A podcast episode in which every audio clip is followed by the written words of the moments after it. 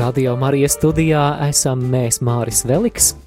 Un Linda Pūdaina. Un kaut kur aizkadrā tepat, acīm redzot, Radio Marija virtuvītē joprojām Jolanta Grāvīte. Prieks arī par pirmajām klausītāju īziņām. Mums ir kāda īziņa, kas nav parakstīta, bet uh, novēlējums ir ļoti, ļoti universāls, priecīgus svētkus visiem. Mums ir arī prieks saņemt no biržiem, no salas novada arī kādu īziņu. Linda, vai tu zini, kurā Latvijas pusē tas ir? Es pieņemu, ka tas ir tuvu Jēkabīlī. Jā, man arī tā šķiet. Lai top slavēts Jēzus Kristus, raksta klausītāja Vija. Esmu Biržos salas novadā. Svētīsim mazā dieva dēla dzimšanas dienu nesīsim lūkšanu dāvanas mīļajam mazulītim. Paldies, Radio Marija Latvija! Paldies jums, Viela, jums priecīgi un mierpilni Kristus dzimšanas svētki! Tad, nu, dārgo klausītāja, ja šajā vakarā tu esi viens kopā ar savu radioaparātu, tad zini, ka Vija kopā ar tevi ir, bet lasīsim, kas mums vēl ir uzrakstījuši. Mani sauc Largie, skan kāda īziņa. Vakar ar ātrajiem tiku aizvesta uz Gaļazara slimnīcu. Akūtas sāpes vēderā, bet šobrīd tās ir rimušās. Piektdien plāno operāciju, viss būs labi. Klausos rādio priecīgus Kristus dzimšanas svētkus. Paldies jums par šo ziņu, un noteikti mēs šeit studijā un arī radio Marija klausītāji novēl labu veselību un patiešām arī kāda lūkšana tad no mums par jums, lai Dievs svētī un lai Jēzus bērns pieskarās šajā naktī un, un dara brīnumus.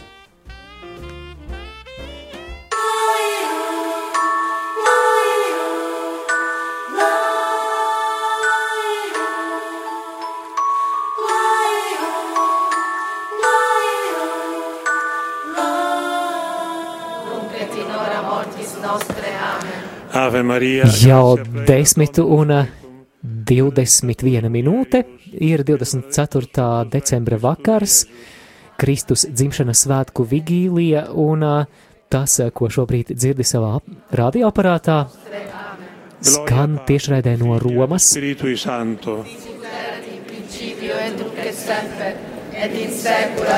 Jau pēc īsa brīža sāksies svētā mise svētā Pētera bazilikā. Svēto misi celebrēs viņa svētība pāvests Francisks.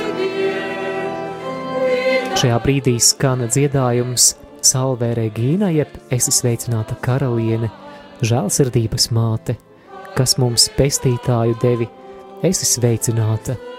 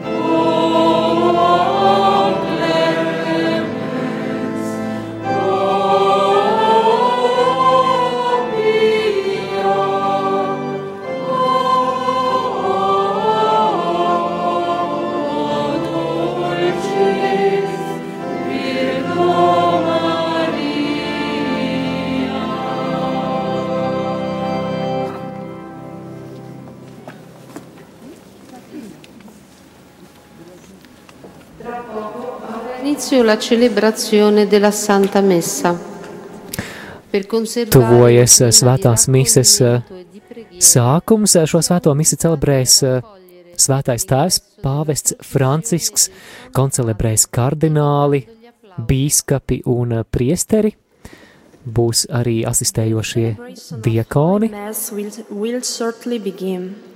In order to maintain an atmosphere of recollection and prayer, let us accompany the entrance of the procession and the Holy Father by refraining from applause. Šajā brīdī arī izskan aicinājums, lai saglabātu lūkšanu garu. Tad uh, brīdī, kad uh, svētās mises svinības sāksies ar svinīgo procesiju, arī pāvestam Franciskam ienākot bazilikā, atturēties no aplausiem. Santo Padre, evitando los aplausos.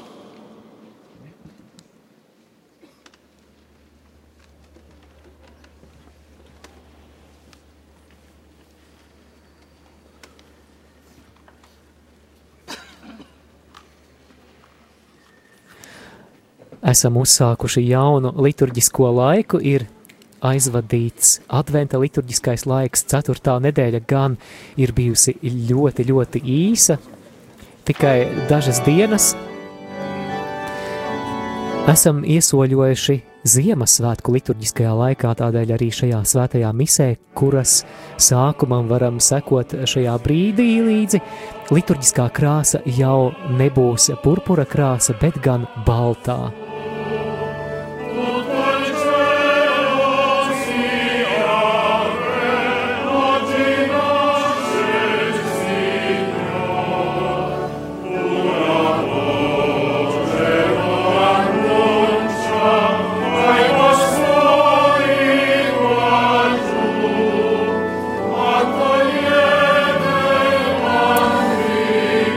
Svētā Pētera bazilikā ir sākusies procesija, tās priekšgalā ir krucifiks, tam līdzās arī tiek nestas sveces, gājienam seko bīskapi un visbeidzot arī svētais tēvs pāvests Francisks, kurš būs arī šo svinību galvenais celebrants.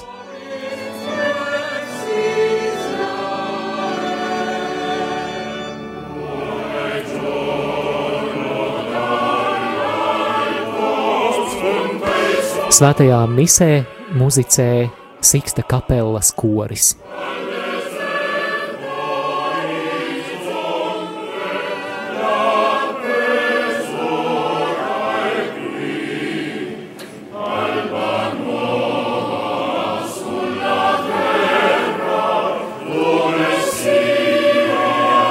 Šajā vakarā Siksta kapelas kori diriģē Monsignors Markos Pavāns, Savukārt Juans Paradēls ir šī vakara ērģelnieks.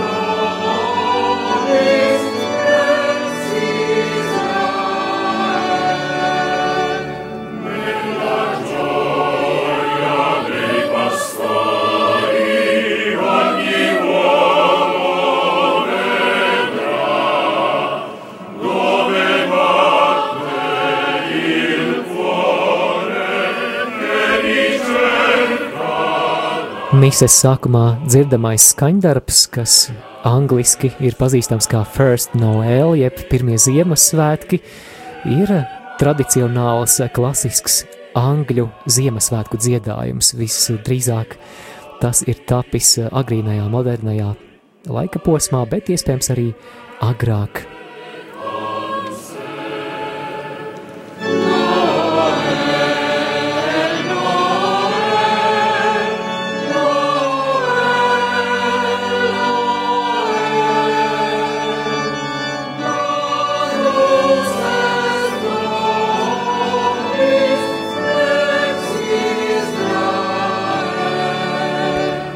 dziesmas pantos eh, tiek pārdomātas evaņģēlija ainas no Lūkas evaņģēlija otrās nodaļas, Jēzus piedzimšana, Betlemes zvaigzne arī, kuru mēs lasām Mateja evaņģēlijā.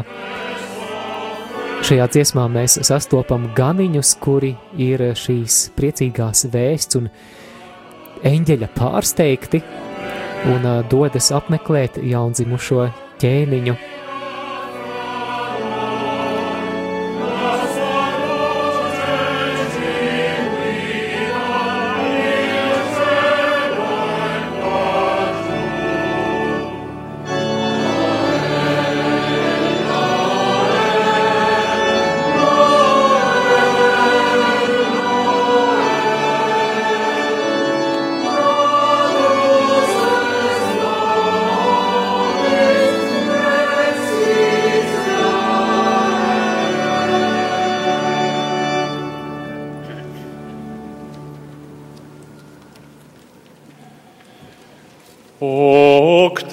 calendas januari, luna unde tricesima. In numeris transactis seculis a creatione mundi, quando in principio Deus creavit celum et terram, Šajā brīdī tiek dziedāta tā saucamā Ziemassvētku proklamācija, jeb pasludinājums. Seculis ex quo 25. decembris, 29. diena mēnesī. Neskaitāmi laikmeti ir pagājuši kopš pasaules radīšanas, kad iesākumā Dievs radīja debesis un zemi, radīja cilvēku pēc sava attēla un līdzības, un pēc daudziem gadsimtiem, pēc plūdiem, kad visu augstais novietoja savu varavīksni debesīs kā derības zīmi mieram, kopš Ābrahama izceļošanas, kurš ir mūsu tēvs ticībā, kopš viņa izceļošanas no Kaldejas jūras, 21 gadsimts, no Izrēļa tautas izceļošanas no Ēģiptes Mūzes vadībā, 13 gadsimti, kopš ķēniņa Dāvida svaidīšanas, aptuveni tūkstošu gadu, Olimpiade centesima 65. nedēļā saskaņā ar Daniēla pravietojumu. apurbe condita anno septingentesimo quinquagesimo secundo 194. gadā kopš Olimpiādes, kopš Romas pilsētas dibināšanas 752 gadi. Totorbe in pace composito. Jēzus 42. gadā pēc Cēzara Oktaviāna Augusta valdīšanas.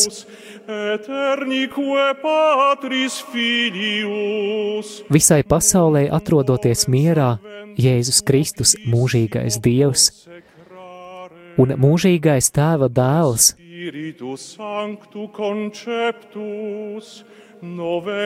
Priecājās ienākt pasaulē, lai to veltītu Tēvam caur svēto garu ieņemts. Deviņi mēneši pagājuši kopš viņa ieņemšanas. Jūdas Bētlemē piedzima no visvētākās jaunavas Marijas un kļuva cilvēks.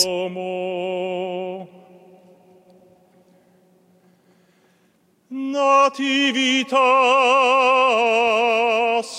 Mūsu kunga Jēzus Kristus piedzimšana saskaņā ar miesu. secundum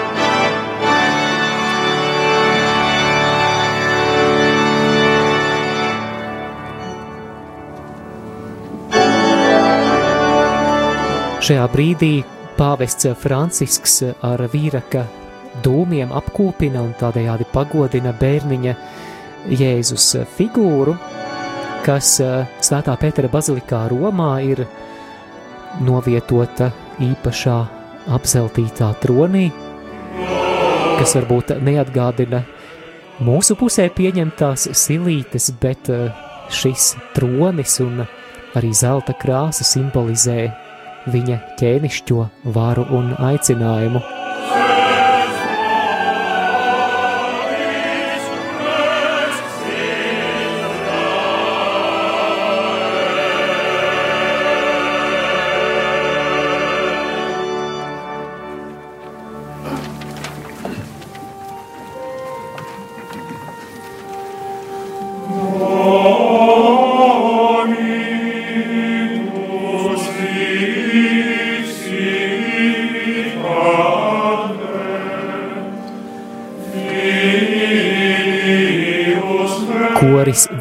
Dzied fragmentu no otrā psalma. Kungs sacīja man, tu esi mans dēls, šodien es tevi esmu dzemdinājis. Otrais psalms, septītais pants.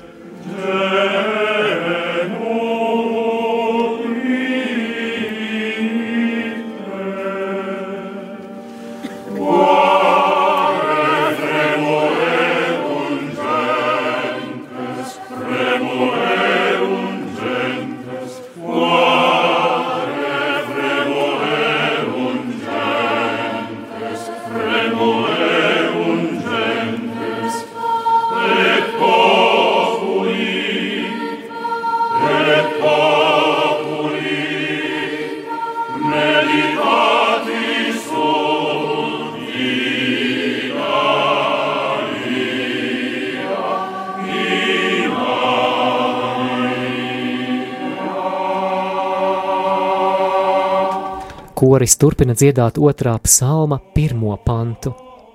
Kāpēc trokšņo tautas un ļaudis tukšu melš?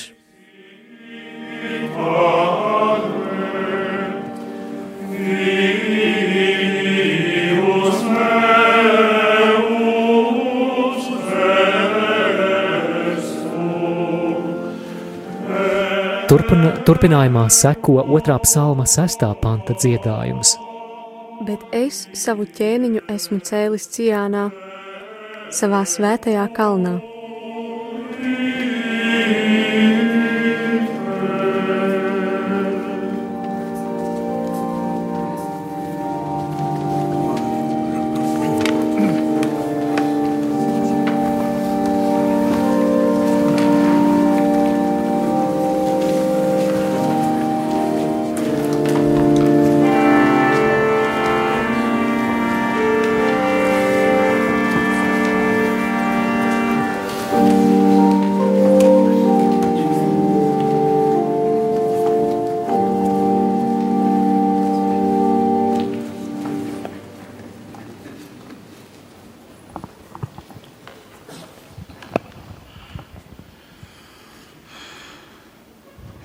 Dieva tēva un dēla un svētā gara vārdā. Āmen. Miers ar jums un ar tavu garu. Skan aicinājums nožēlot grēkus, lai mēs varētu būt cienīgi piedalīties šajos noslēpumos.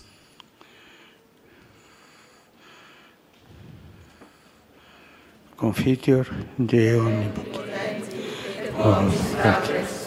Es atzīstos visvarenajam dievam un jums, brāļi un māsas, ka es daudz esmu grēkojis ar domām, vārdiem, darbiem un nolaidību. Mana vaina, mana vaina, mana vislielākā vaina. Tādēļ es lūdzu visvētāko jaunavu Mariju, visus eņģeļus un svētos un jūs, brāļi un māsas, aizlūgt par mani, kungu mūsu dievu, lai apžēlojas par mums visvarenais dievs un piedevis mūsu grēkus, lai mūs aizved mūžīgajā dzīvē. Amen.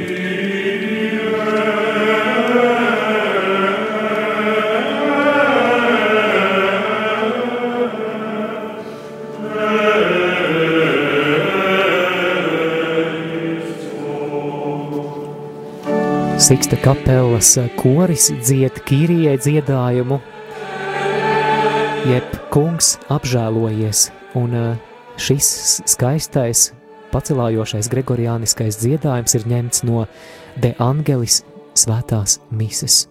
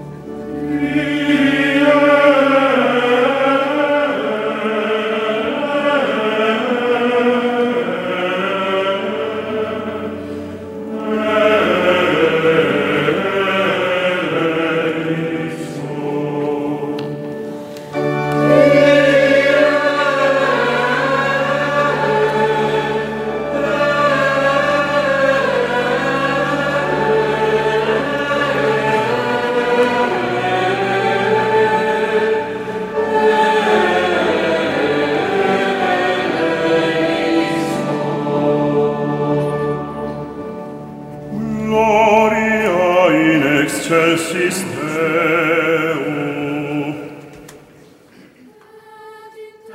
Gods Dievam augstumos un miers virs zemes, labas gribas cilvēkiem.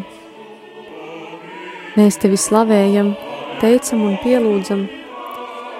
Mēs tevi cildinām un tev pateicamies.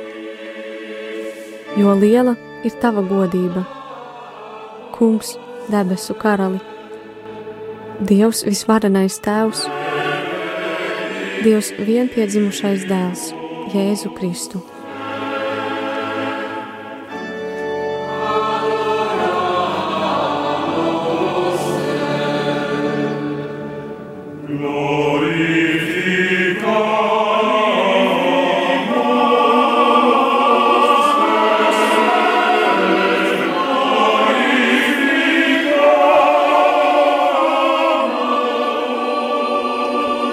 Kungs, Dievs, Dieva jērs, Tēva dēls.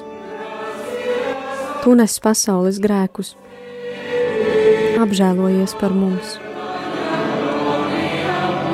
Tu nes pasaules grēkus, uzklausi mūsu lūgšanu. Tu sēdi pie tēva labās rokas, apžēlojies par mums.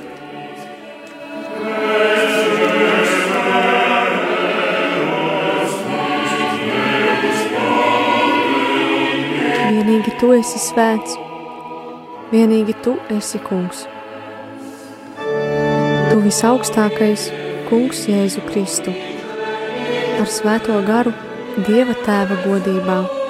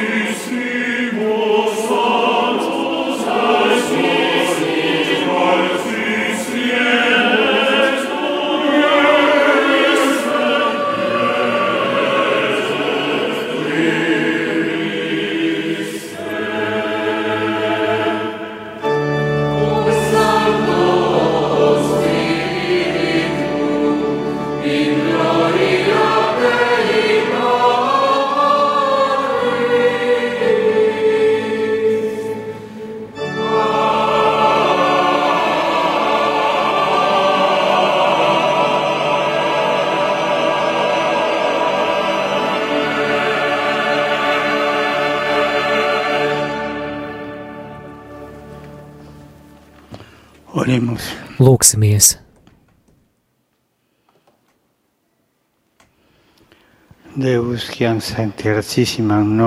Dievs, kas šai vissvētajai naktī liki atmirdzēt patiesās gaismas spožumā, ļauj mums debesīs priecāties tajā gaismā, par kuras noslēpumiem mums tiek sludināts virs zemes.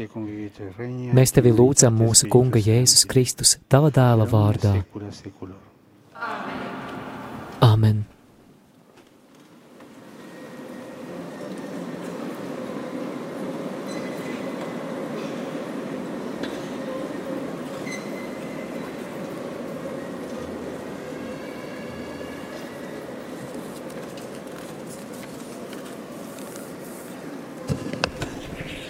Sekos pirmais lasījums. To mēs dzirdēsim no pravieša Īsaja grāmatas devītās nodaļas.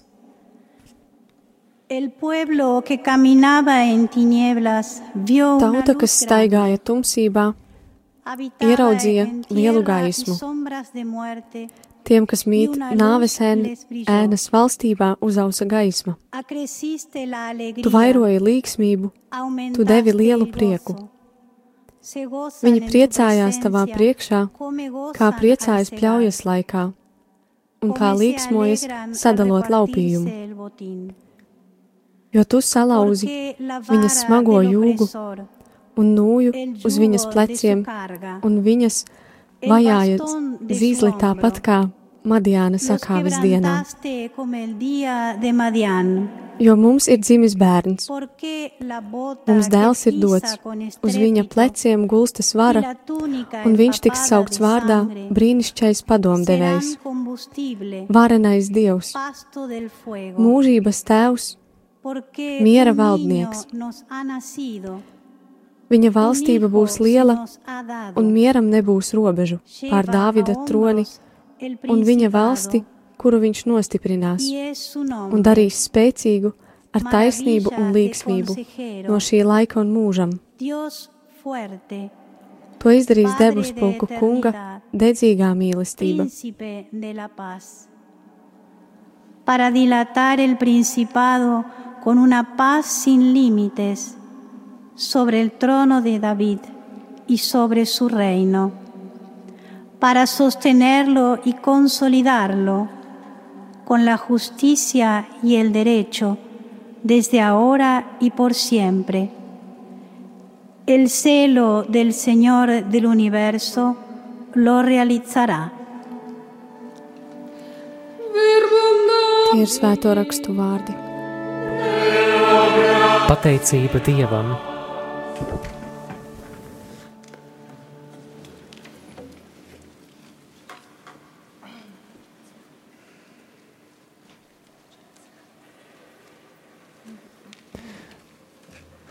Kā responsoriālais psalms šajā pusnakts misē tiks dziedāts 95. psalma fragments.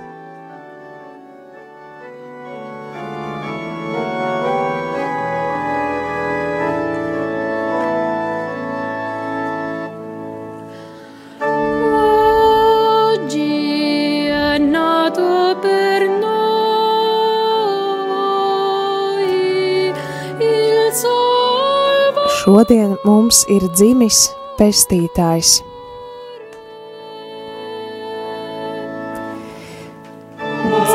Šodien mums ir dzimis pestītājs.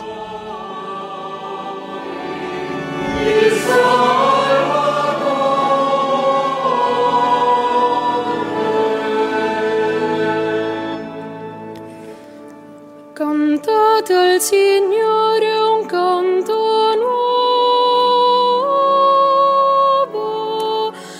Dziediet kungam jaunu dziesmu, dziediet kungam visa zeme. Dziediet kungam, teiciet viņa vārdu, viņa pestīšanu sludiniet no dienas dienā. benedite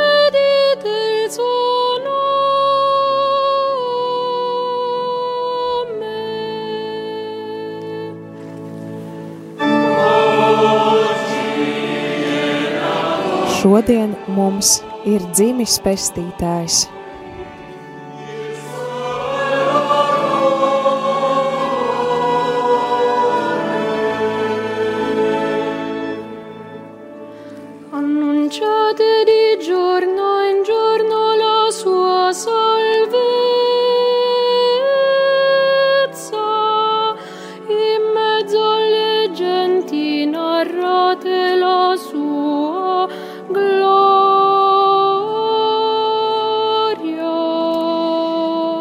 Teiciet viņa godu pagānu ļaudīm, visām tautām viņa brīnišķos darbus. Sakiet pagānu ļaudīm, kungs ir valdnieks. Viņa tie, viņš tiesās tautas pēc patiesības.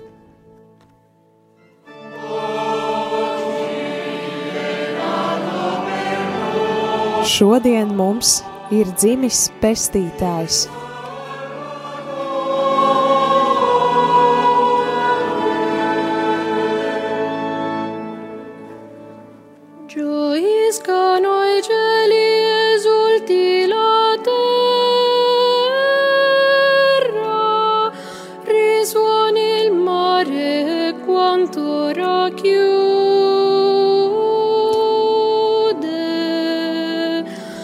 Priecājas debesis un gavilē zeme, lai šalts jūra un viss, kas to piepilda, lai līksmo lauki un viss, kas tur mājo, it visi meža koki, lai gavilē.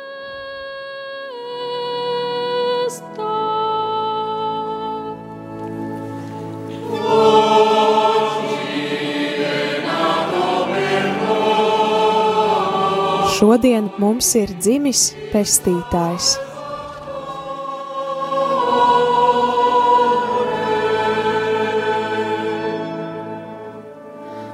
davanti al Signore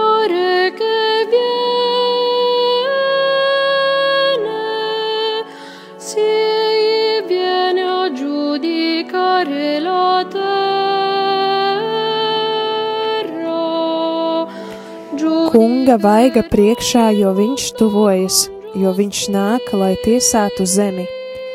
Pasauli viņš tiesās pēc taisnības un tautas savā patiesībā.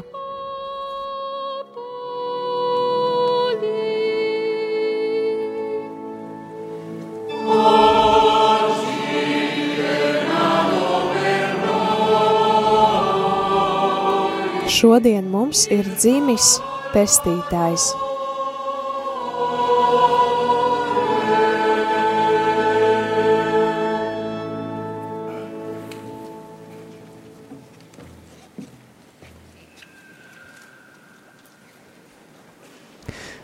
Dzirdēsim otro lasījumu. Tas būs fragments no Svētā apakstuļa Pāvila vēstules Titam, otrā nodaļa no 11. līdz 14. pantam. A reading from the letter of St. Paul to Titus. God's grace has been revealed, and it has made salvation possible for the whole human kas race. nes pestīšanu visiem cilvēkiem, that what we have to mūs audzinādama, lai mēs atsacīdamies no bezdievības un pasaulīgām iekārēm, apdomīgi, taisnīgi un self-restrained dzīvotu šajā pasaulē, gaidot, kad piepildīsies svētā cerība un parādīsies lielā Dieva, mūsu pestītāja Jēzus Kristus godība. Viņš ir atdevis par mums pats sevi, lai mūs atpestītu no ikvienas netaisnības un šķīstītu par sev pieņemamu tautu, centīgu labos darbos. Tie ir svēto rakstu vārdi. Pateicība Dievam!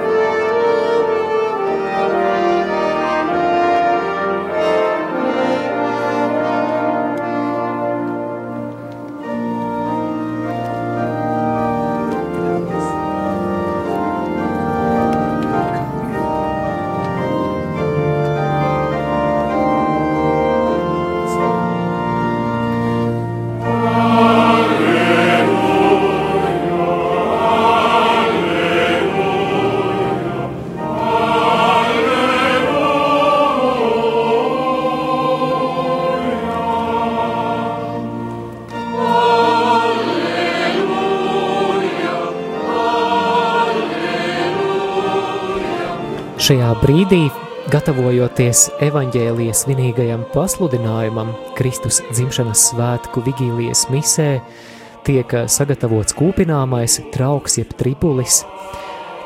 Ar vīraka dūmiem tiks pagodināts Dieva vārds. Atceroties, ka Jēzus Kristus klātbūtne šajā svētajā misē, kā ik vienā evharistiskajā liturģijā, tiek piedzīvota gan Dieva vārdā, gan caur celebrantu, jeb parasti priesteri vai bīskapu, šajā gadījumā arī pāvestu. Kristus klātbūtne arī Dieva tautā un, protams, Kristus klātbūtne arī visvētākajā sakramentā.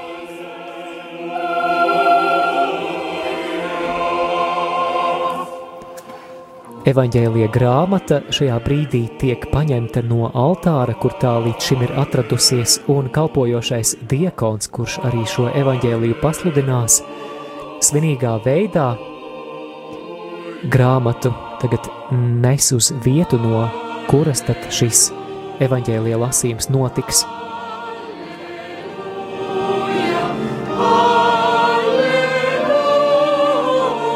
Uzsverot Dieva vārda īpašo cieņu, šo procesiju pavada arī iedegtas sveces.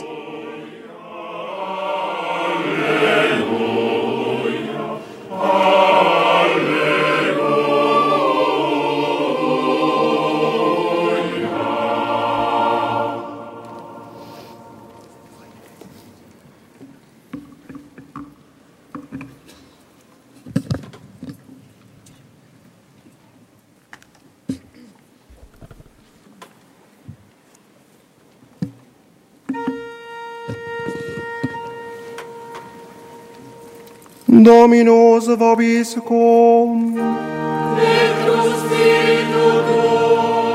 Kungs, lai ir ar jums, kungs ir ar tevi. Lasījums no Jēzus Kristus evaņģēlija, ko uzrakstījis svētais Lūkas.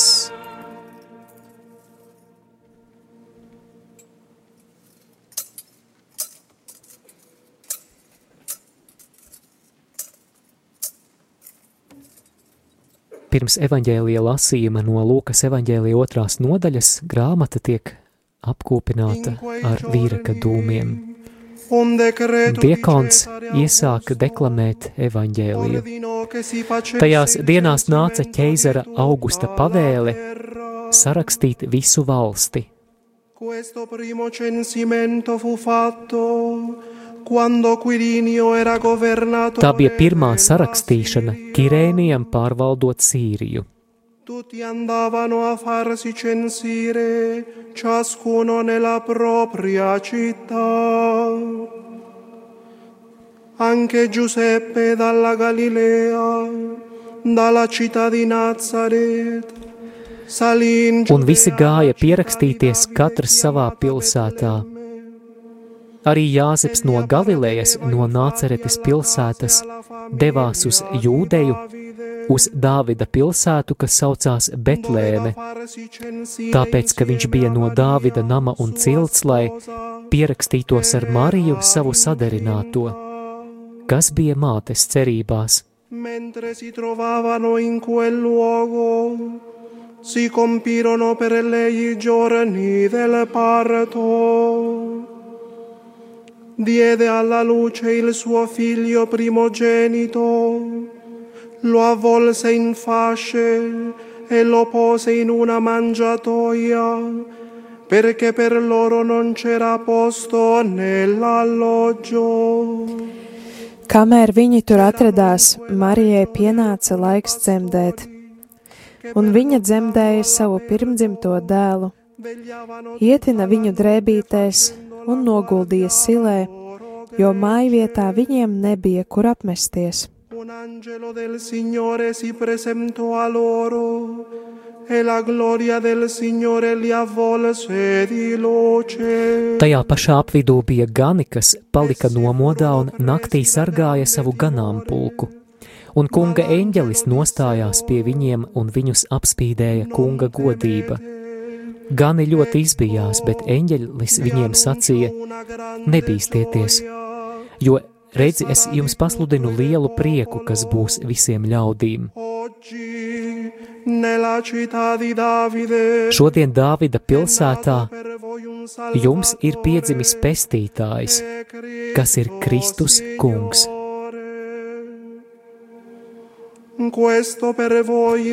Un šī būs jums zīme. Jūs atradīsiet drēbīties ietīt un silē guldītu bērnu. E subito apparve con l'angelo una moltitudine dell'esercito celeste. Un pēkšņi eņģelim pievienojās neskaitāmi debesu pulki, kas slavēja Dievu un sacīja: Gods Dievam augstībā un miers virs zemes, labas gribas cilvēkiem.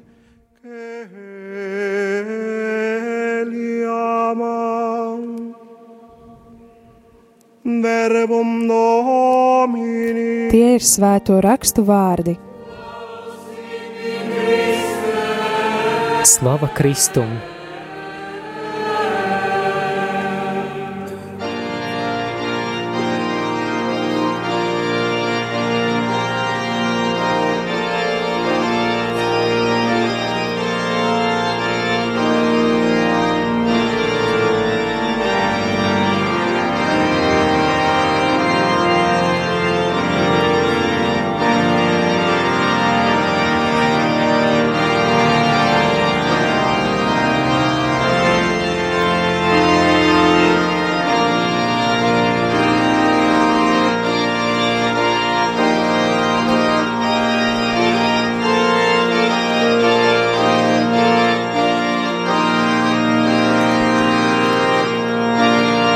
Šajā brīdī pāvests Francisks pagodina dieva vārdu, evaņģēliju noskūpstot, evaņģēlīja grāmatu, un šajā brīdī arī veicot krusta zīmi ar evaņģēliju svētī visus klātesošos. Pēc īsa brīža arī dzirdēsim pāvesta Franciska homīliju par nu pat dzirdēto evaņģēlija tekstu –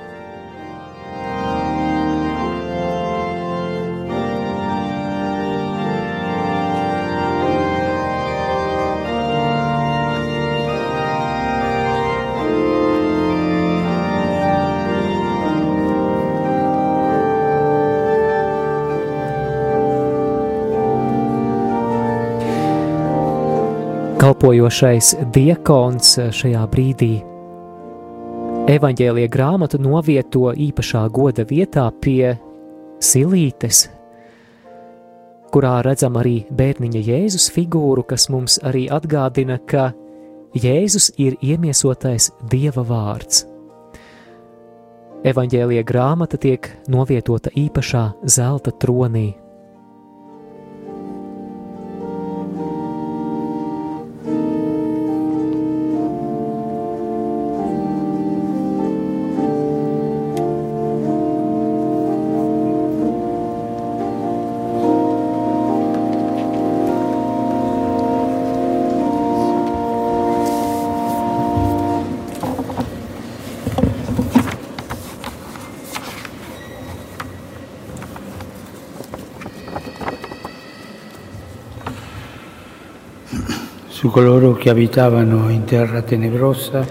Pār tiem, kas mājoja tumsas zemē, atmirdzēja gaisma. Pravietojums, kuru mēs dzirdējām pirmajā lasījumā, piepildījās evaņģēlijā. Kad uh, ganiņi bija nomodā, nakts laikā sargājot savu ganāmpulku. Dieva godība apmirdzēja viņus mūsu šīs zemes eh, nakts vidū parādījās gaisma no debesīm. Kāda tad ir šīs tumsā atspīdējušās gaismas nozīme? Svētais Pāvils mums saka, ka Dieva žēlastība atklājās. Dieva žēlastība, kas nesa pestīšanu ikvienam, ir atspīdējusi mūsu šīs zemes naktī. Bet kas ir šī žēlastība? Tā ir dievišķā mīlestība, mīlestība, kas izmaina dzīves, kas atjauno vēsturi, kas atbrīvo no ļaunā, kas piepilda sirdis ar prieku un mieru, Šodien Dieva mīlestība mums ir atklāta, un tas ir Jēzus. Jēzu visā augstais padarīja sevi mazu tā, lai mēs viņu varētu iemīlēt, bet mēs joprojām varētu sev uzdot jautājumu, kāpēc svētais Pāvils Dieva ienākšanu mūsu pasaulē apraksta kā žēlastību, lai pateiktu mums, ka tā ir pilnīgi par brīvu. Lai arī šajā zemē viss šķiet riņķojam ap došanu, lai saņemtu, Dievs nāk, nonāk lejā, lejup pilnīgi par brīvu. Šī mīlestība ir bezierunu mīlestība. Mēs neesam neko darījuši, lai būtu to pelnījuši, un mēs arī nekad nespēsim to atlīdzināt.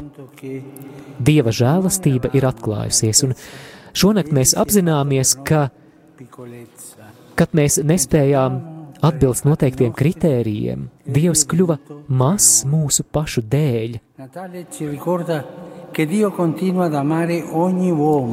Kamēr mēs ņēmāmies ar savām darīšanām, viņš ienāca mūsu vidū.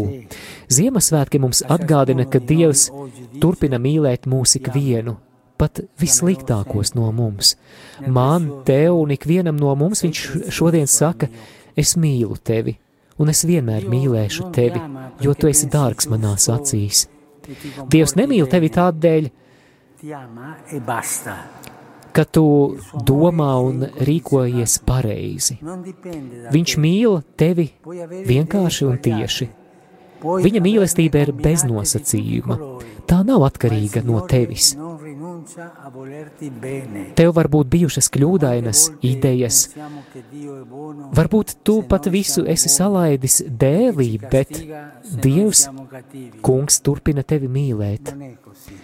Cik bieži mēs domājam, ka Dievs ir labs, tad, ja mēs esam labi, bet Viņš mūs soda, tad, ja mēs esam slikti. Un tomēr Viņš nav tāds. Ņemot vērā visus mūsu grēkus, viņš turpina mūs mīlēt. Viņa mīlestība nemainās. Tā nav svārstīga, tā ir uzticama, tā ir pacietīga. Un tā ir tā dāvana, kuru mēs atrodam Ziemassvētkos. Mēs mums par brīnumu atklājam, ka kungs ir absolūts pamat, pamatīgums, absolūti maiga mīlestība.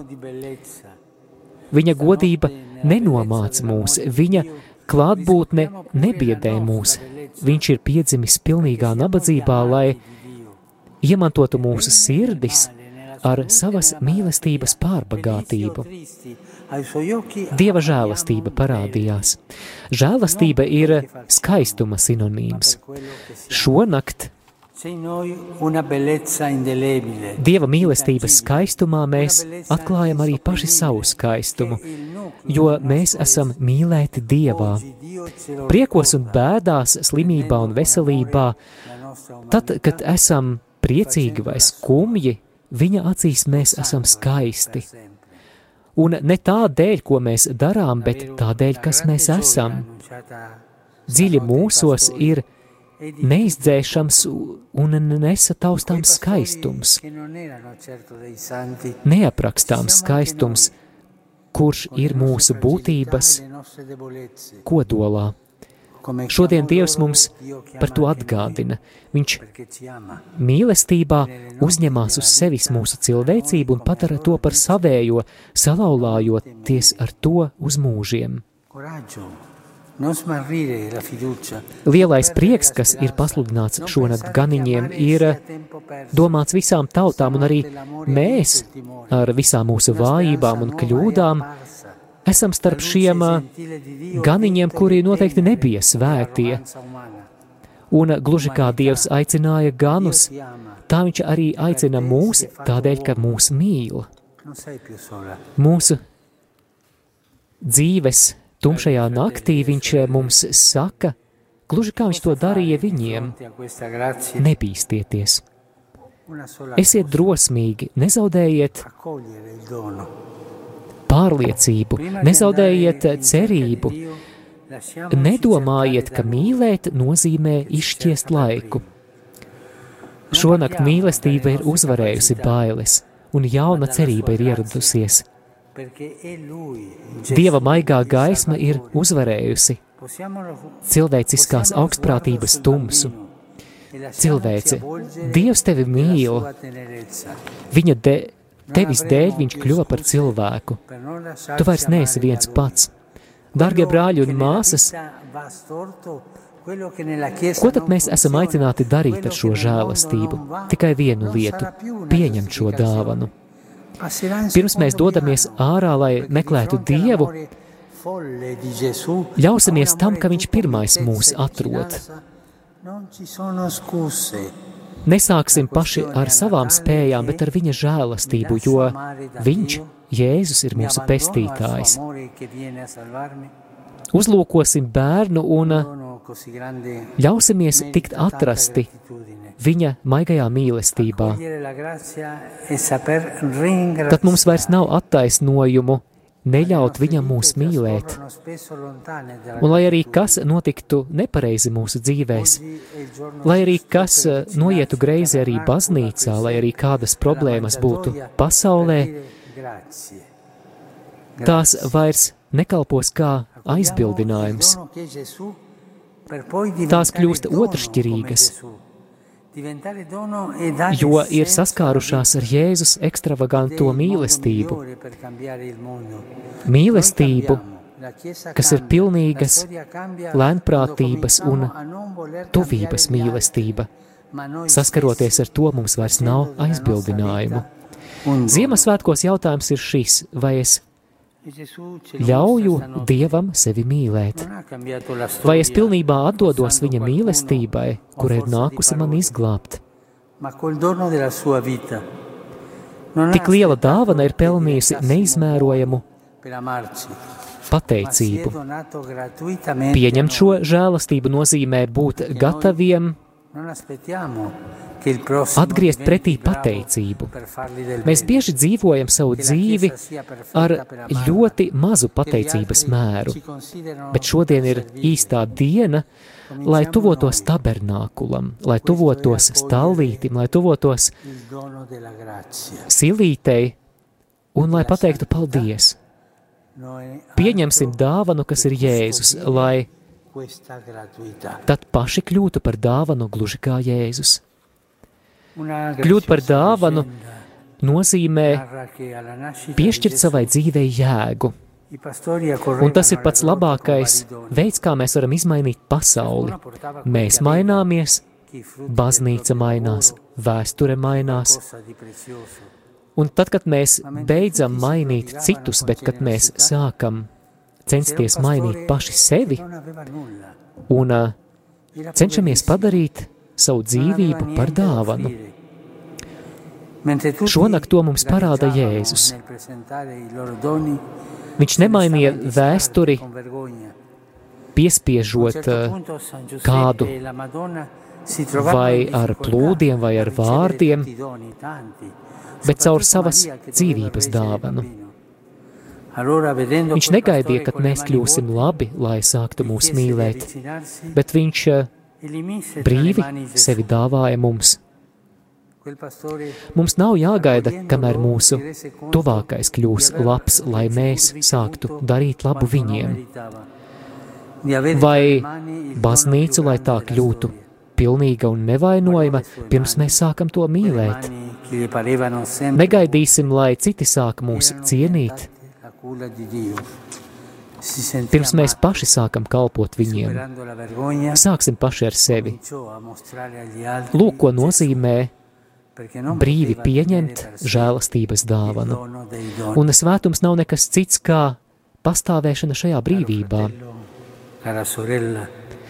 Kāda burvīga leģenda vēstīja, ka Jēzus piedzimšanas laikā ganiņi steidzās uz stallīti ar dažādām dāvanām, un katrs pienesa to, kas viņam bija. Daži pienesa sava darba augļus, citi kādas, kādus dārgumus, bet tad, kad viņi dāvāja savas dāvanas, bija kāds ganiņš, kuram nebija ko dot. Viņš bija ārkārtīgi nabadzīgs un viņam nebija dāvanas, kuru pasniegt.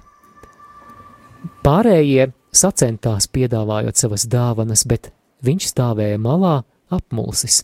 Un kādā brīdī svētais Jāzeps un visvētākā jaunava Marija saprata, ka viņiem ir grūti saņemt šīs dāvanas, it sevišķi Marijai, kurai bija jātura rokās bērniņš. Bet, redzot šo ganiņu ar tukšām rokām, viņa aicināja viņu pietuvoties tuvāk, un viņa ielika bērniņu Jēzu viņa rokās.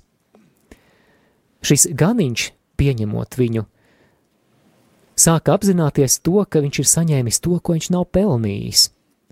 Turēt rokās visu laiku vislielāko dāvanu. Viņš palūkojās uz savām rokām, uz šīm rokām, kuras vienmēr šķita tukšas. Tās bija kļuvušas par dieva šūpuli, un viņš sajūtās mīlēts un pārvarēja savu apmulsumu. Viņš sāka rādīt Jēzu citiem, jo viņš nevarēja paturēt šo to, kurš ir dāvanu dāvana tikai sev. Dargie brāļi un māsas, ja jūsu rokas ir tukšas, ja jūs domājat, ka jūsu sirds ir pārāk nabadzīga, lai mīlētu, tad šī nakts ir priekš tevis. Dieva žēlastība ir atklājusies, lai atmirdzētu tavā dzīvē. Pieņem to, un Ziemassvētku gaisma apgaismos tevi.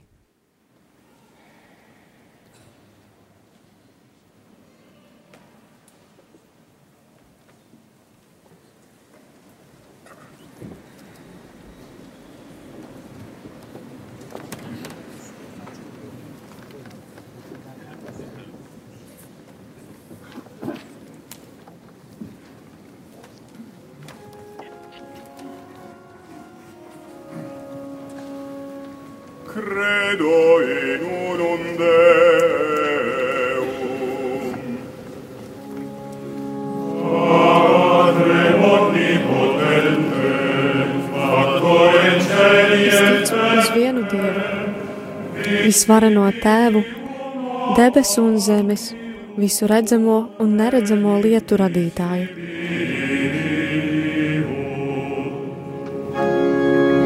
Es ticu uz vienu kungu Jēzu Kristu, vienpiedzimušo Dieva dēlu,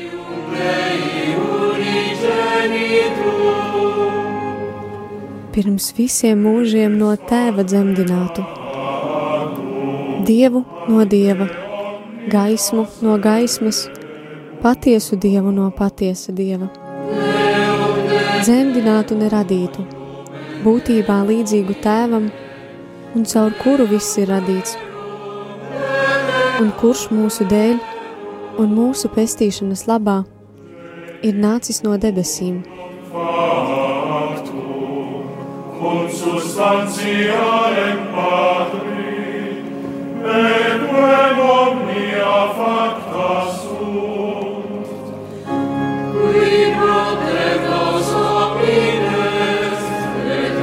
Iemiesojies caur svēto garu no jaunavas Marijas un tapis cilvēks.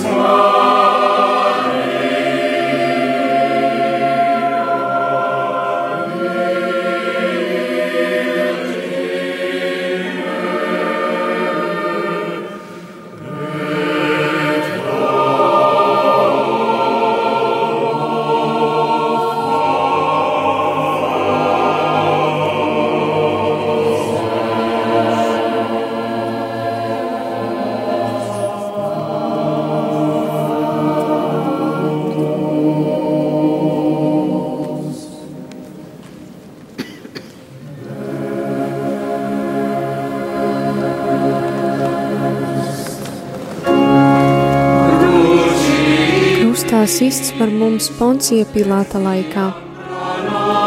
cietis un apbedīts, trešajā dienā augšām cēlies, kā pravietots rakstos,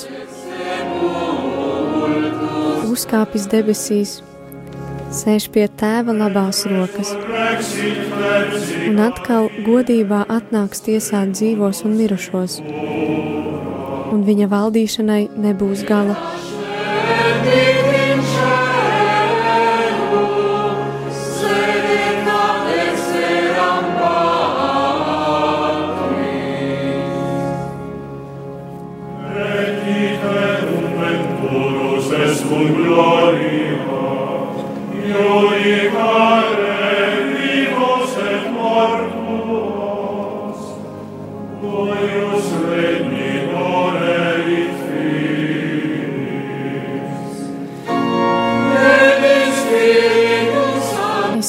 Svēto garu, kungu un atdzīvinātāju, kas no tēva un dēla iziet, kas ar tēvu un dēlu tiek līdzīgi pielūgts un slavēts, kas ir runājis caur praviešiem. Patre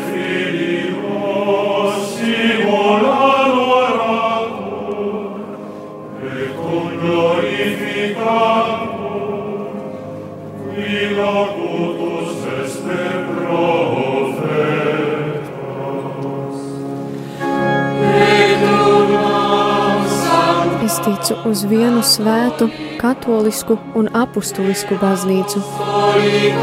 Es atzīstu vienu kristību grēku piedošanai, gaidu mirušo augšām celšanos un dzīvi nākamajā mūžībā. Amen.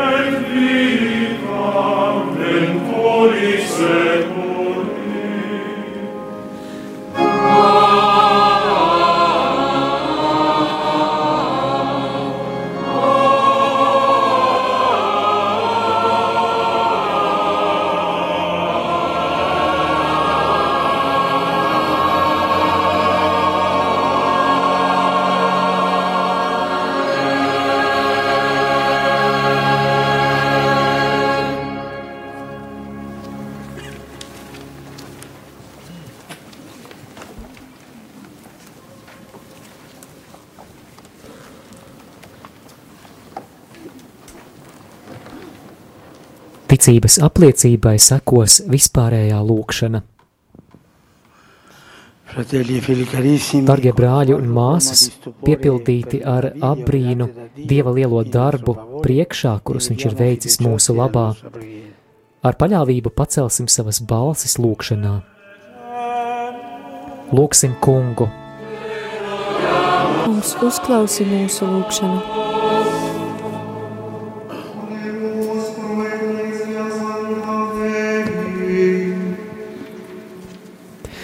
Lūksim par kunga svēto baznīcu. Skan lūkšana arābu valodā.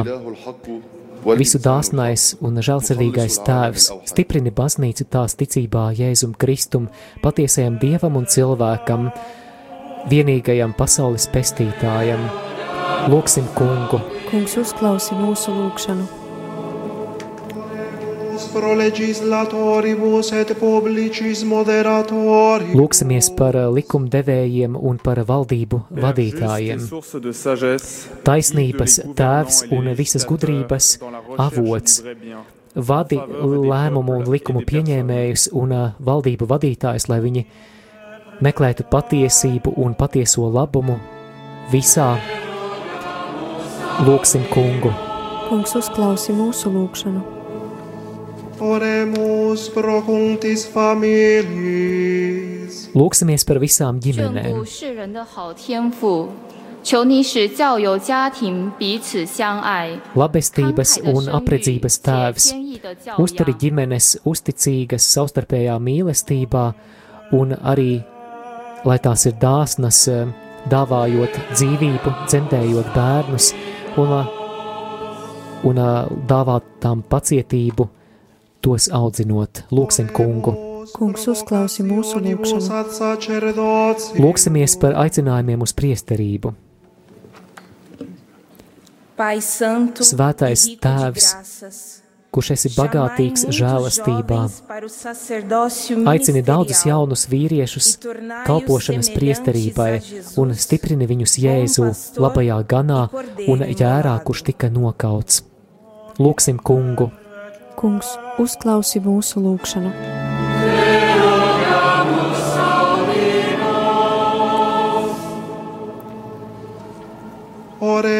Lūksimies par nabagiem un par tiem, kur ir vieni paši, affectis. kur ir vientuļi.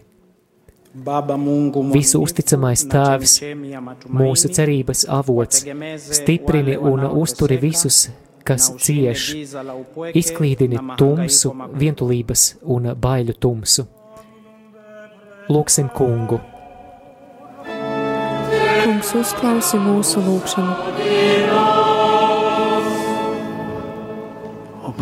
Tēvs, savā dēla iemiesošanās noslēpumā tu esi piepildījis ikvienu apsolījumu.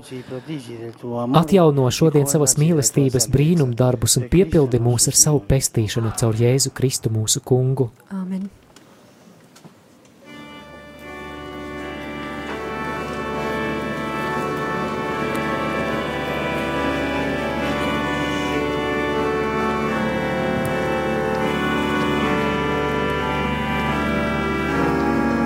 Šajā brīdī ir noslēgusies Dieva vārda liturģija un Euharistijas svinības šajā Ziemassvētku vakarā ir iesoļojušas Euharistiskajā liturģijā. Mēs dzirdēsim ofertorija dziedājumu. Tas ir laiks, kad tiek sagatavotas upurdāvanas.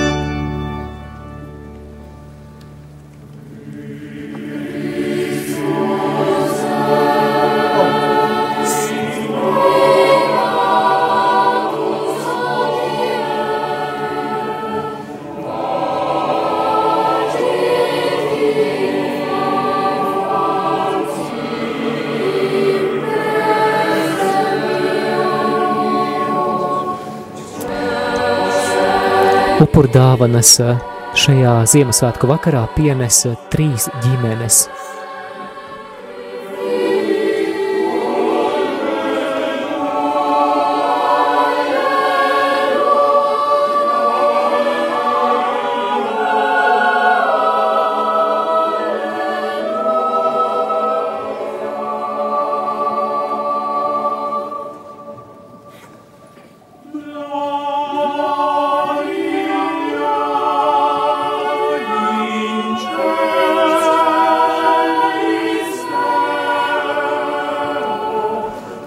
Skan ofertorija dziesma. Šodien Kristus ir dzimis mums, guļot silītē. Debesu ķēniņš un dieva dēls, aleluja, aleluja. Gods dievam augstībā un miers virs zemes labas gribas cilvēkiem, priecīgi dzied eņģeļi. Aleluja, aleluja.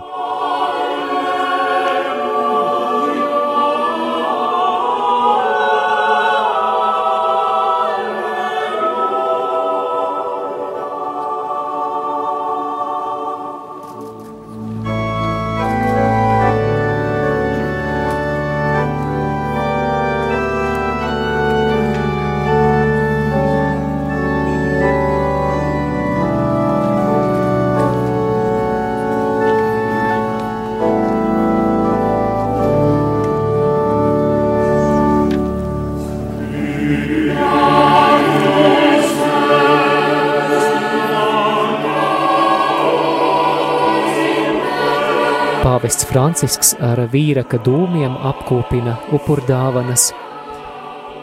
maizi un vīnu, kas eh, tiks eh, lietoti konsekrācijā.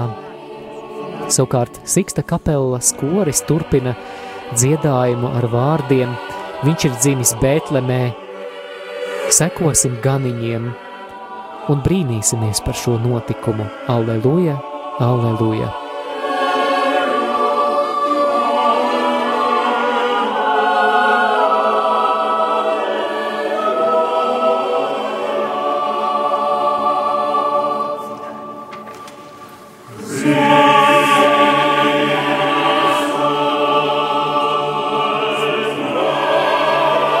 Tagad viņš guļ silītē, ievīstīts autiņos, viņa māte ir jaunava Marija. Alleluja, alleluja! Ak, svētīgā nakts, kas ir nesusi pasaules pestītāju! Tev pienākas cildinājumi, alleluja, alleluja!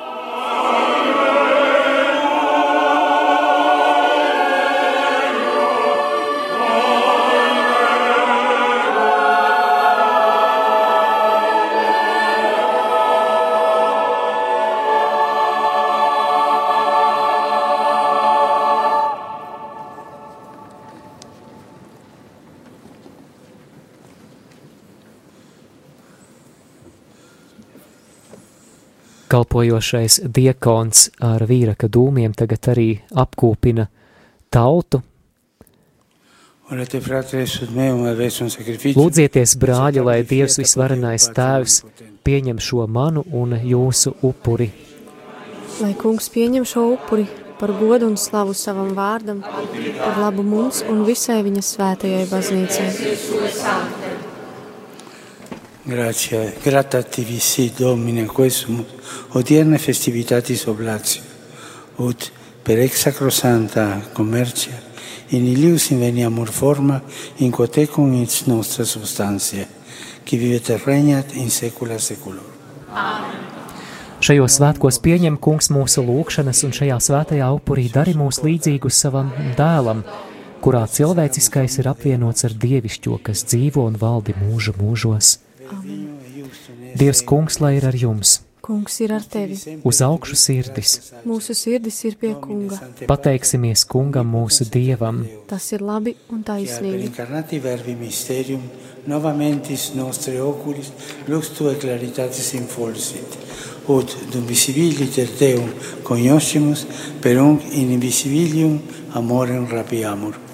Et idio con angelis et archangelis, con tronis et dominationibus, Prefācijas lūkšanai, kas ir īpaša Ziemassvētku liturģiskā laika prefācija, sekos dziedājums Svēts, svēts, svēts.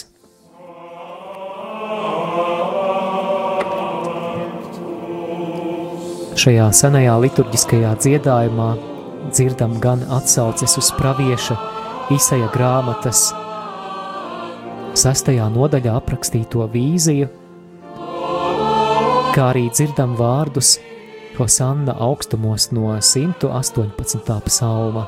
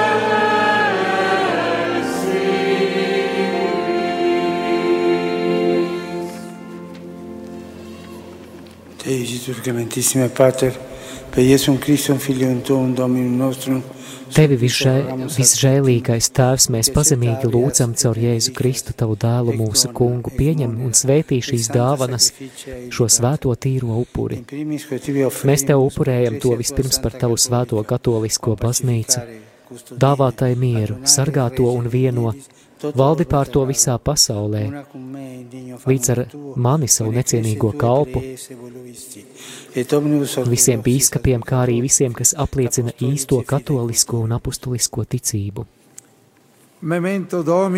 Atceries, kungs, savus ļaudis, piemini arī visus klātesošos, kuru ticība tev ir pazīstama un dievbijība zināma, par kuriem mēs tev upurējam un kas arī paši tev sniedz šo slavas upuri par sevi un visiem savējiem, meklējot atpestīšanu savām dvēselēm, cerībā uz glābiņu un aizsardzību. Viņi nāk ar savām lūkšanām pie tevis, mūžīgā dzīvā un patiesā dieva. Vienoti ar visu baznīcu mēs godinām tavus svētos, vispirms pieminot slavējumu mūžam jaunavu Mariju, Dieva mūsu kunga Jēzus Kristus māti, kā arī svēto Jāzepu jaunavas Marijas līgavaini.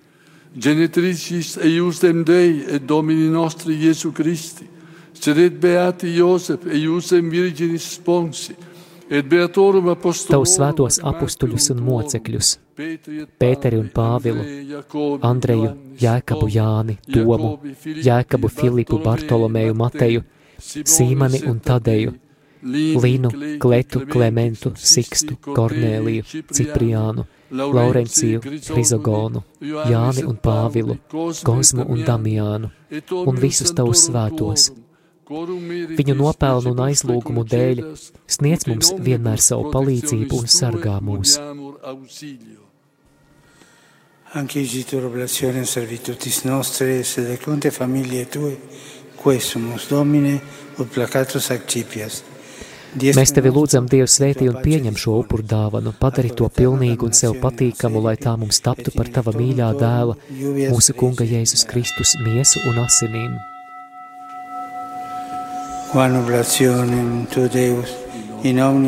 Savu ciešanu priekšvakarā viņš ņēma maizi savās svētajās un cienījamās rokās un pacēlis acis uz debesīm, uz tevi Dievu visvarano tēvu, tev pateikdamies svētīja lauza un deva saviem mācekļiem sacīdams. Ņemiet un ēdiet no tās visi, jo tā ir mana miesa, kas par jums tiks atdota. Tibi gratias agens, benedixit, fregit, dedico discipulis suis. accipite et manducate ex hoc omnes. Hoc est enim corpus meum, quod pro vobis tradetum.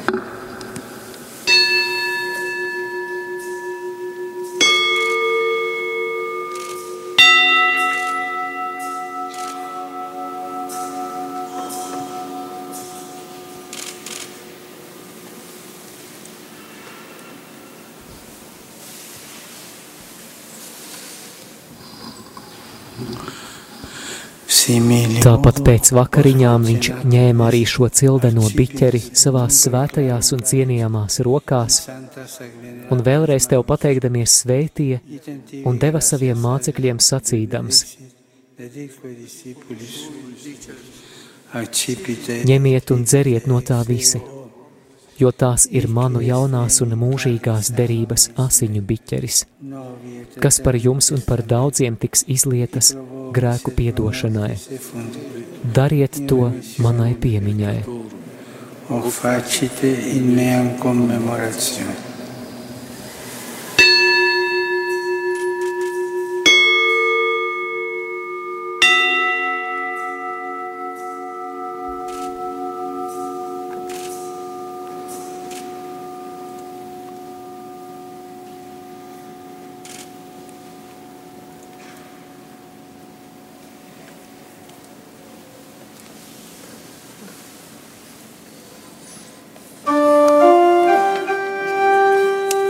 Mysterium fidei. Lūk, ticības noslēpums.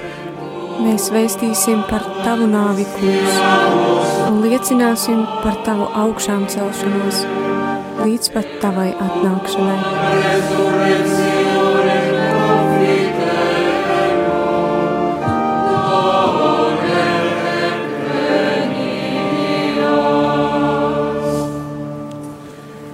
Tāpēc, kungs, mēs tevi kalpi, kā arī tava svētā tauta, pieminot Kristus tava dēla, mūsu kunga svētīgās ciešanas, kā arī augšām celšanos no miroņiem un godības pilno uzkāpšanu debesīs, sniedzam tavai godājamai majestātei no tavām dāvanām tīru, svētu un neaptraipītu upuri mūžīgās dzīves svēto maizi un mūžīgās atpestīšanas biķeri. Uzlūko to žēlīgi un labvēlīgi un pieņem, kā esi labprāt pieņēmis sava kalpa taisnīgā ābela dāvanas, mūsu patriarha Abrahama upuri un to svēto upuri, neaptraipīto dāvanu, ko tev sniedza tavs augstais priesteris Melhizedeks. Dziļā pazemībā mēs tevi lūdzam, visvarenais Dievs. Liec savam svētajam eņģelim aiznest šo upuri uz tava debesu altāra, tavas dievišķās majestātes priekšā. Lai mēs visi, kas pie altāra pieņemsim tava dēla svēto miesu un asinis, no debesīm saņemtu ikvienu žēlastību un svētību. Atceries, kungs, arī savus ļaudis, kas ar ticības zīmi pirms mums ir aizgājuši un atdusas mierā.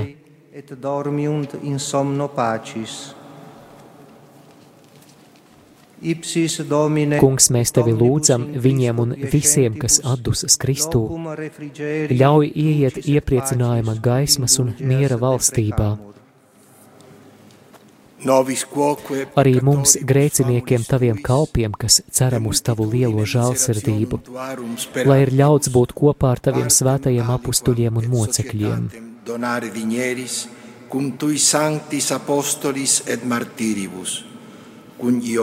Ar Jāni, Stefanu, Matīsu, Barnabu, Ignāciju, Aleksandru, Marcelīnu, Pēteri, Felicitu, Perpetuju, Agati, Lūciju, Agnesi, Cecīliju, Anastasiju un ar visiem taviem svētajiem. Mēs tevi lūdzam, uzņem mūs viņu sadraudzībā nevis mūsu nopelnu, bet tavas žēlsirdības dēļ. Caur Jēzu Kristu mūsu kungu, caur kuru visas šīs dāvanas tu vienmēr radi, dzīvini, dari svētas un sniedz mums. Caur Jēzu Kristu ar viņu un viņā, Tev Dievam visvarenajam Tēvam, svētā gara vienībā, ir viss gods un slava visos mūžu mūžos.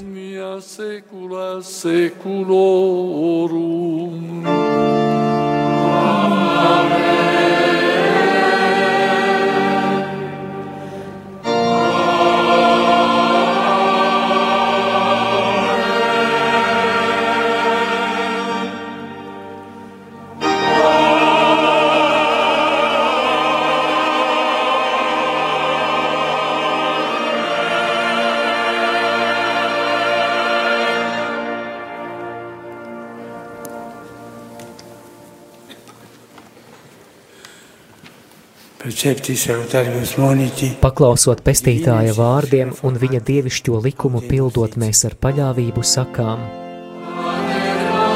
Tēvs mūsu, kas esi debesīs, svētīts lai top tavs vārds. Lai atnāk tava valstība, tavs prāts, lai notiek kā debesīs, tā arī virs zemes. Mūsu dienišķo maizi dod mums šodien un piedod mums mūsu parādus, kā arī mēs piedodam saviem parādniekiem. neieved mūsu kārdināšanā, bet atpestī mūs no ļaunā.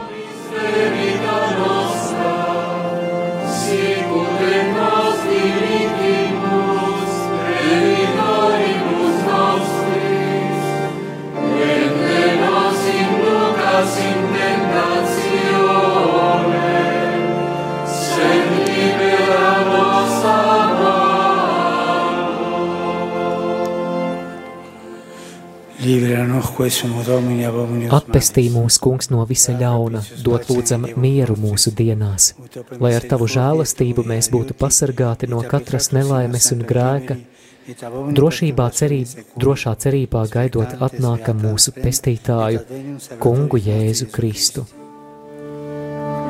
Jo tev pieder valstība, tev gods un vara mūžīgi.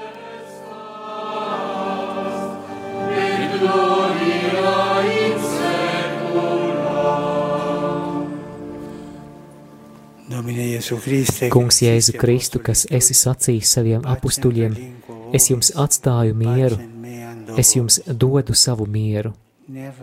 Raugies nevis uz mūsu grēkiem, bet uz savas baznīcas ticību, un stiprini visā kristīgo saimē savu mieru un vienību. Mēs tevi lūdzam, kas dzīvo un valdi mūžīgi mūžos. Amen. Lai Dieva miers ir ar jums vienmēr. Dieva miers lai ir ar tevi. Sniedziet cits citam mieru.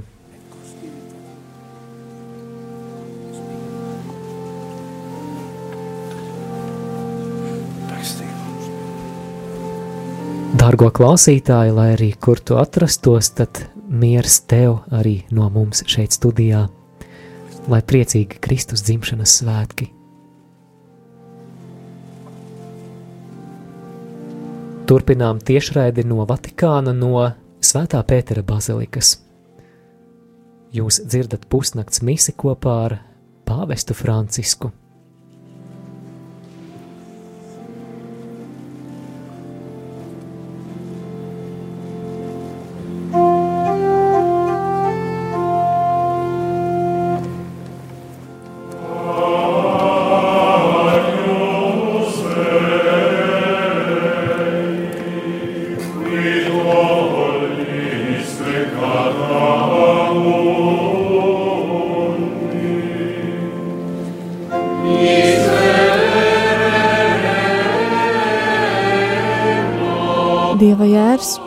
Kas nes pasaules grēkus, apžēlojies par mums. Dieva jērs, kas nes pasaules grēkus, apžēlojies par mums.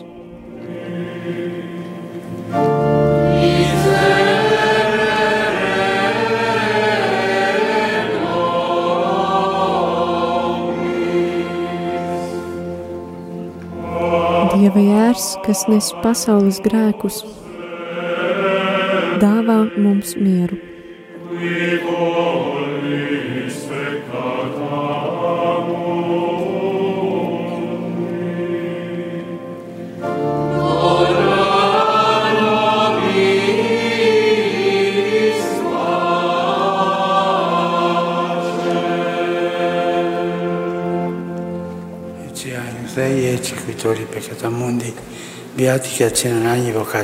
Lūk, Dieva jērs, kas nes pasaules grēkus, svētīgi tie, kurus Dievs aicina pie sava galda.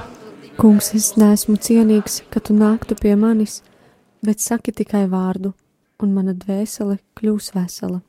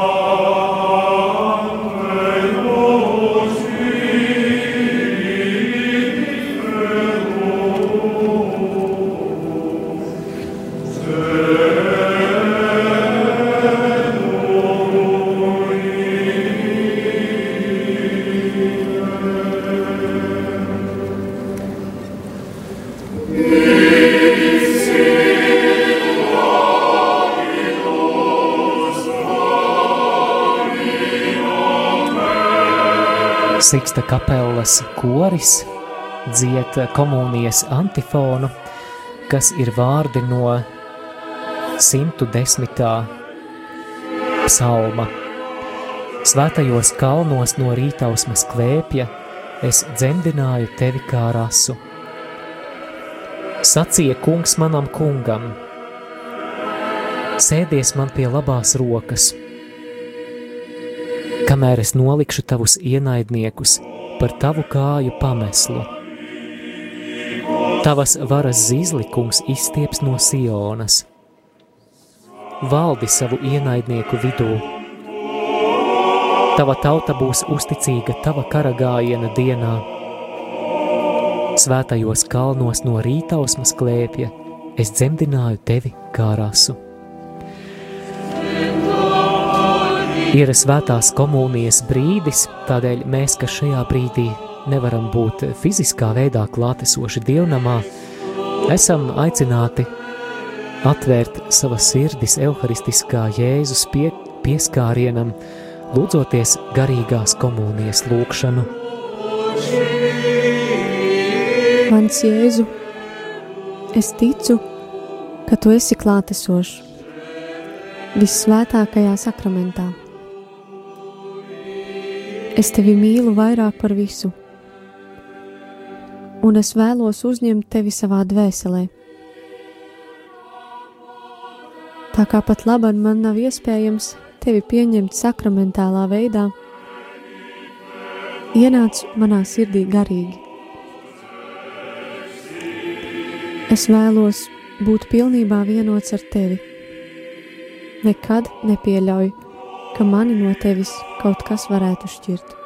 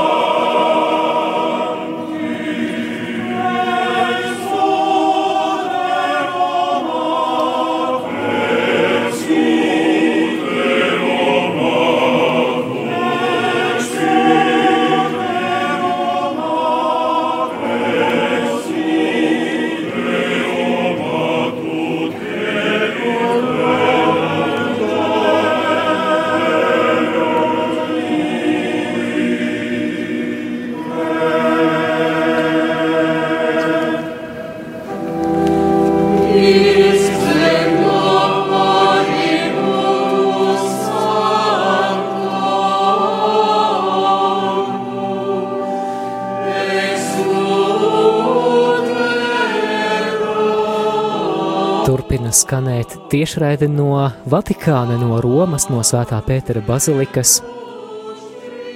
Noslēgumam tuvojas Svētās komunijas brīdis, un šajā brīdī studijā esam mēs Māris Veliks un Linda Pūdāni. Jau drīz pusnakts iesoļosim jaunā dienā, 25. decembris, Kristus dzimšanas svētki, Ziemassvētki un īsumā arī par Ziemassvētku programmu Radio Marija ēterā. Pulkstene septiņos no rīta dzirdēsiet rožu kroni tiešraidē, un arī tev būs iespēja lūgties kādu no rožu kroņa noslēpumiem, vadot to ēterā un rīt par rīta lūkšanu ēteru gādās mūsu liepājas brīvprātīgie, par kurie, kuriem jau šajā brīdī sirsnīga pateicība. No 8 līdz 9 liepājas brīvprātīgie arī būs kopā ar tevi ēterā, nodrošinās brīvo ēteru, līdz 9 viņus nomainīs mans kolēģis Rihards. Jā, nu, neliels precizējums. Pulksten deviņos patiesībā būšu es, eh, Māris Veliks un māsa Terēze. Mēs uh, dzirdēsim klausītāju pasūtītās Ziemassvētku dziesmas. Savukārt pulksteni desmitos ēterā būs Rihards un 11. arī svētā mise tiešraidē no Rīgas svētā Jēkaba katedrāles. Tā, protams, Ziemassvētku dienā nebūs vienīgā svētā mise, jo aptuveni ap pulksten pusi diviem dzirdēsiet misi no ļoti neierastas vietas, misi no Iļģu ciema sieviešu cietuma. Un tad jau, protams, vakarā arī pulksten sešos Ziemassvētku mise.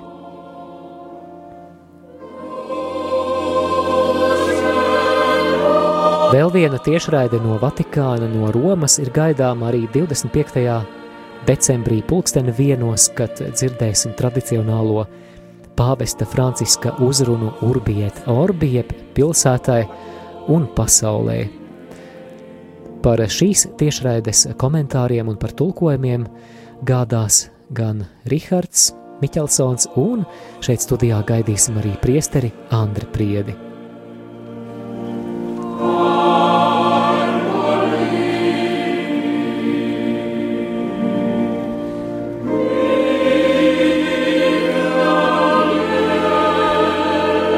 skan klusa nakts, svēta nakts, kura pirmo reizi ir tikusi atskaņota Ziemassvētku priekšvakarā 1818. gadā Svētā Nikolaja draudzes baznīcā Oberndorfā, šodienas Austrijas teritorijā. Kāds jauns priesteris, tēvs Jozefs Mors, kurš šajā ciematiņā bija ieradies apmēram pirms gada bija uzrakstījis dziesmas vārdus, dziesma Stille Nacht, jeb Klusa nakts. Melodiju šiem vārdiem sacerēja Francis Ksavers Grūbers, kurš bija tuvējā ciema ērģelnieks un mūziķis. Pirms Ziemassvētku vakara priesteris Mors esot atnesis Grūberam paša sacerētos vārdus un lūdza viņam sacerēt melodiju ģitāras pavadījumā Ziemassvētku vakara misē. Un Linda, vai, vai tu nojaut, kāpēc ģitāras pavadījumā, nevis ērģeļu pavadījumā? Man grūti šobrīd eh, izdomāt, kāda ir. Jā, nu rekā. Izrādās, ka plūdi bija pamatīgi kaitējuši šai draudzes baznīcai un bija sabojājuši ēģeles. Tad, nu, tika dota priekšroka tajos laikos, manuprāt, liturģijas kontekstā ļoti neierastam instrumentam, ģitārai. Izrādās, ka ģitāra bija tas instruments, kura, kura pavadījumā šī dziesma ir skanējusi pirmo reizi.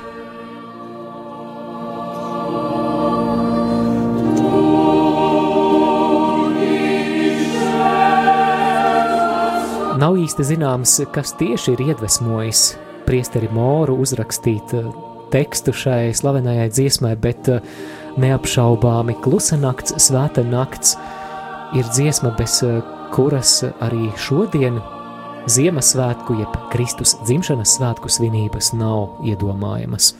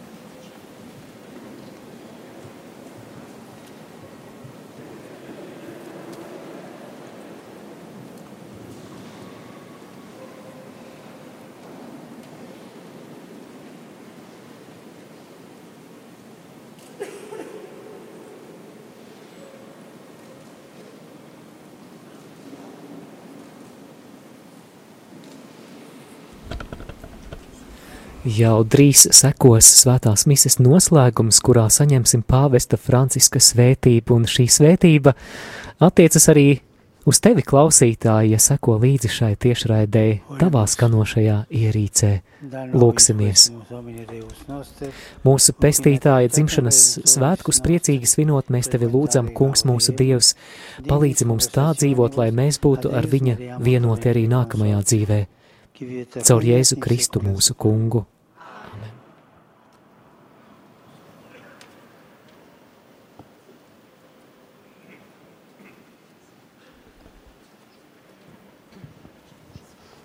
Domino Vobiscum. Kungs ir ar tevi. Nolieciet galvas svētībai. Deus infinite bontatis, che incarnazione fili sui mundi tenebre effugebat, et eius gloriosa nativitate ac notem sacratissima irradiabit, effuget a vobis tenebras vitiorum, et irradies corda vestra luce virtutum. Quique eius salutifere nativitatis gaudium maium pastoribus evangelo voluit nunciari, ipse mentes vestras suo gaudium impleat, et vos evangeli sui nuncius efficat. Lai Dievs, kurš vēlējās, lai lielais prieks par viņa dēla pestījošo dzimšanu tiktu pasludināts eņģeliem, eh, ganiņiem caur eņģeli, piepilda jūsu prātus.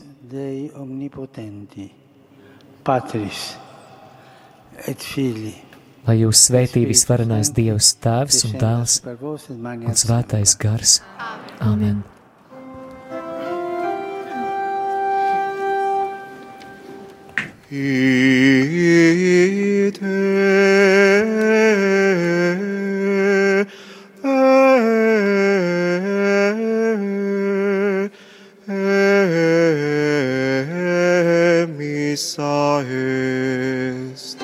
Ejiet jūs, tiekat sūtīti,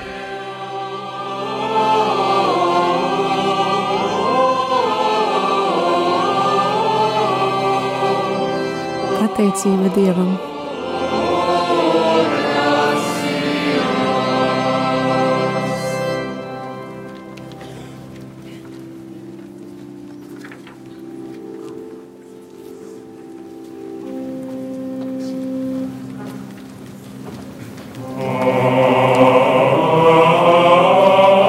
Mises noslēgumā dzirdam tradicionālo Marijas antifonu latīņu, latīņu valodā, kas tiek dziedāta Adventa un Ziemassvētku liturģiskajā laikā Alma Redemptoris Mater.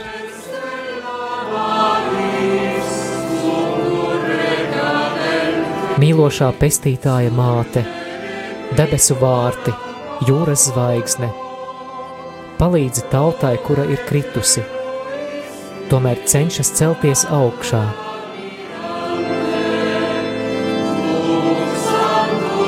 Aprīnojot to, kā tu nesi sevī radītāju, un tomēr paliki jaunava, kā iepriekš.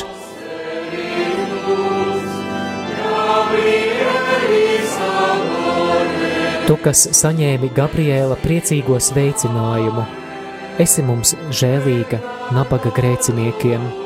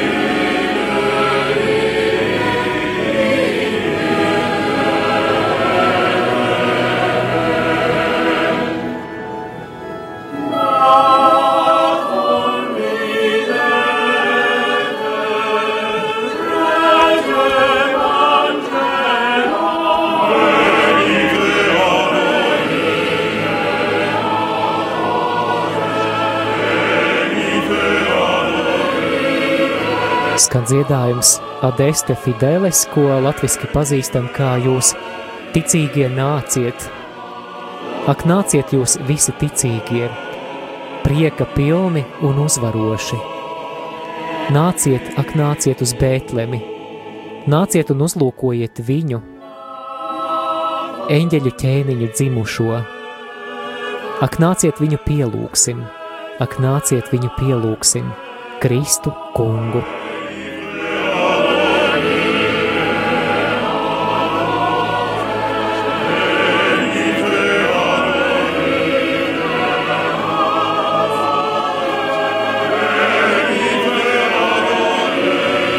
Mises noslēguma procesija, kurā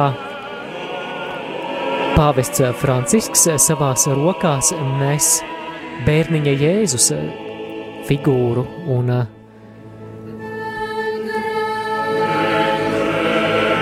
sekojot video tiešraidēji, arī paralēli šeit studijā, tad noteikti redzēsim, kur tas tiks novietots. Droši vien Betlemītē,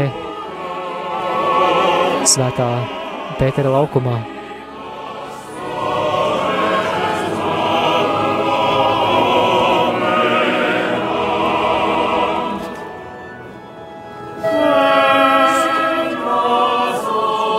Dargo klausītāji, ja vēl vēlies turpināt uh, būt lūkšanā, tad uh, šīs stundas turpinājumā līdz pulksten vieniem ēterā ir gaidāma rožu kroņa lūkšana. Jau 10 vai gandrīz 11 minūtes pāri pusnaktī, 25. decembris, trešdiena, Kristus dzimšanas svētki.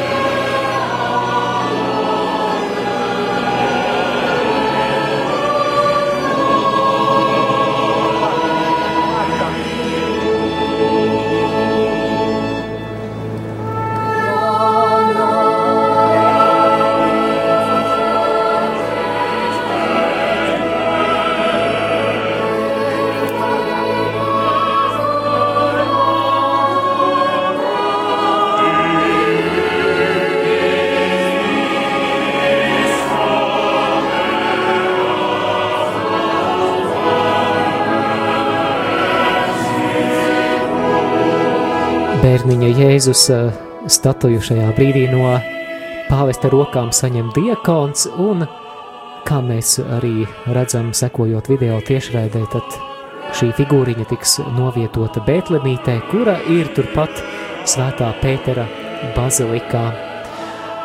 Ar to arī tiešraidi no Romas noslēdzam. Šeit Radio Marija Latvijas studijā šajā vakarā bijām mēs Māris Veliks, un Linda Pūdāne. Mums palīdzēja arī Jolanta Grāvīte.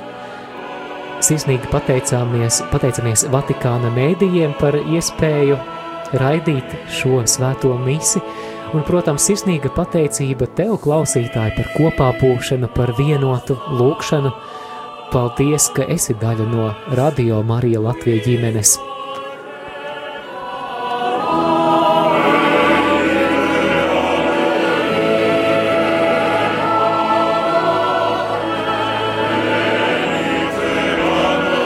Šodien svētajā misē mēs dzirdējām pāvesta Franciska homīliju, kuras galvenā doma, manuprāt, bija ļoti, ļoti vienkārša, bet ārkārtīgi svarīga, ka Dievs tevi mīl. Tad, nu, lai šo domu mēs paņemam savās sirdīs šajos Kristus dzimšanas svētkos un ne tikai pārdomājam intelektuāli, bet novēlam, lai tu, dārgo klausītāji, dārgā klausītāja, sajustos Dieva mīlēts, Dieva mīlēta šajos svētkos. Lai Dievs svētī un lai brīnišķīgi izdodas nosvinēt šos svētkus. Lai jums sirds gaiši un balti svētki!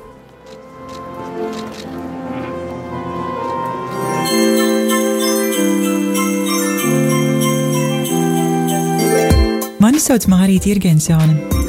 Šai Ziemassvētku laikā es aicinu tevi smaidīt, uzsmaidīt svešiniekam, pateikt kādam, lai Dievs tevi svētī, uzrunāt līdz cilvēku, dalīties Kristus mīlestībā. Cilvēki ir daudz vairāk izslāpuši pēc tās, nekā ārēji tas izskatās. Nekautrēsimies, nekautrēsimies no vislielākās mīlestības pasaulē, dalīsimies tajā, un jūs redzēsiet, sāks notikt mazi un lieli mīlestības brīnumi, gaišus un laimīgus Kristus dzimšanas svētkus.